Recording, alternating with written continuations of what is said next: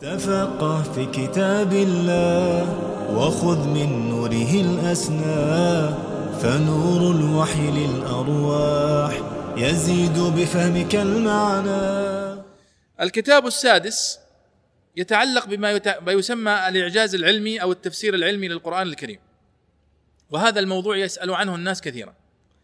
الإعجاز العلمي والتفسير العلمي والإعجاز وإلى آخره فيكثر سؤال الناس عنه عنه. أنصحكم بكتابين فيه. الكتاب الأول التفسير العلمي للقرآن الكريم بين النظريات والتطبيق. التفسير العلمي للقرآن الكريم بين النظريات والتطبيق. لل- للأستاذة هند شلبي. هند شلبي. هذه مؤلفة تونسية وباحثة من الباحثات التونسيات القديرات القديمات. يعني الآن هي تقريبا هي في السبعين ربما. فهي هذا الكتاب قديم وكتاب قيم جدا وهو من أفضل ما رأيته كتب في آه، التفسير العلمي للقرآن الكريم من حيث تأصيله وأقسامه والرأي الأصلي الصحيح فيه. التفسير العلمي للقرآن الكريم بين النظريات والتطبيق. وطبعا لا تبحثون عن هذا الكتاب لأنكم لن تجدوه يعني هو نفد من الأسواق من قديم.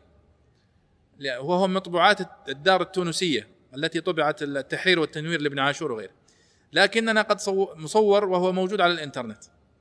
صيغة بي دي اف صورت نسخة منه ووضعناها على الإنترنت. لذلك يمكن أن تبحث عنه وتجده وتقرأه وتستمتع به. من اليوم يعني. وهي نعمة من الله سبحانه وتعالى.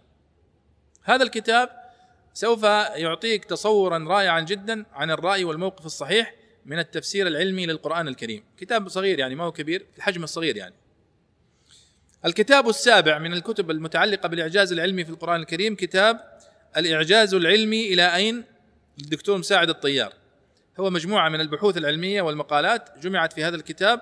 هي تضع ال- الباحث في الصورة فيما يتعلق بالمزايا والعيوب والمؤاخذات والقواعد المتعلقة بالكلام في إعجاز ال- القرآن الكريم الع- العلمي. إذن هذه سبعة كتب فيما يتعلق بإعجاز القرآن. وهذه الكتب أيها الإخوة تصلح لطالب العلم المتوسط وطالب العلم المتقدم.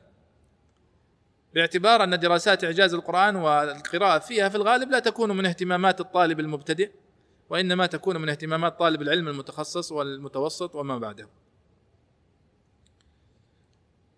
وهذه أيها الإخوة أحيانا قد ينصح الطالب بكتاب فيذهب فيقرأ هذا الكتاب وهو لم يبلغ المرحلة التي يتأهل فيها لقراءته.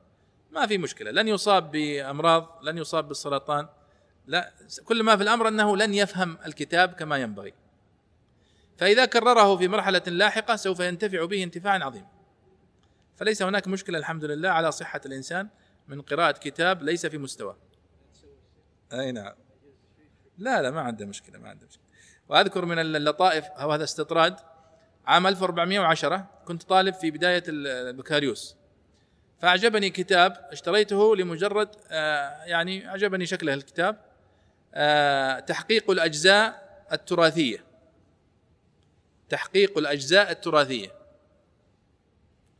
يعني للدكتور حكمة بشير ياسين. فلما أعجبني شكله ومجلد وكان عندي قيمة الكتاب اشتريته. فلما قرأت في الكتاب ما فهمته. يتكلم عن ال- الأجزاء المخطوطة من الكتب وكيف يمكن الحصول على الأجزاء المفقودة لكتاب من الكتب؟ فتركته عام 1410 وبقي في مكتبتي حتى جاء عام 1421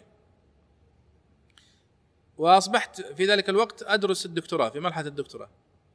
فلما يعني كنت أرتب المكتبة فيعني أخذت الكتاب وقرأته فإذا به من أجمل الكتب التي عندي في المكتبه وإذا فيه نعم قواعد جميلة جدا في كيفية العثور على بعض الكتب المفقودة من الكتب المخطوطة. مثلا تفسير من التفاسير لأحد العلماء المتقدمين. فقد ولكن ذكر في كتب التراجم أنه ترجم إلى اللغة الفارسية.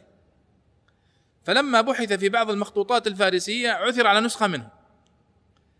فلما أعيدت ترجمته للعربية حصلنا على نسخة منه.